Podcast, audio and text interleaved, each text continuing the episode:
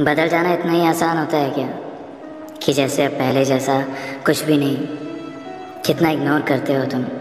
ज़रा भी मन नहीं करता ना बात करने का। अच्छा मज़ा आता है कि ऐसे करने में?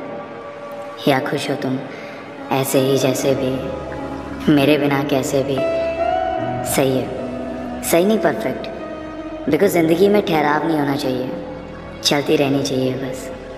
जैसे तुम उस मोड़ से निकल आए, जहाँ शायद जहाँ शायद मैं अभी भी रुका हूँ। वैसे भी, तुम तो कहते हो, पास्ट को छोड़ो प्रेजेंट में जीना सीखो।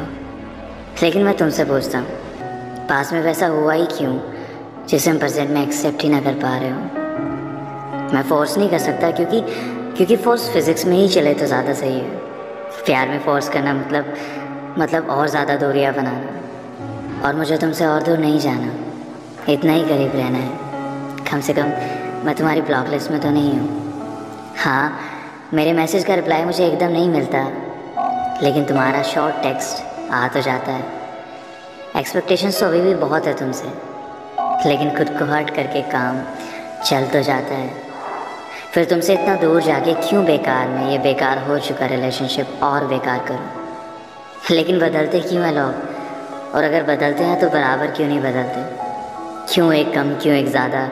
क्यों एक पूरा, क्यों एक आधा? ये बात सच में बहुत हर्ट करती है, जब पास्ट याद आता है। और जब कोई कहता है कि क्या रखा है आप पास में, छोड़ो ना। प्रेजेंट में जियो प्रेजेंट है तुम्हारे साथ। काश काश ये बात हमें भी समझ आती। लेकिन शायद लेकिन शायद तुम सही हो। अब तुम्हें ज़रूरत नहीं तो क्या करें? अब तुम्हारा मन नहीं करता तो क्या करें?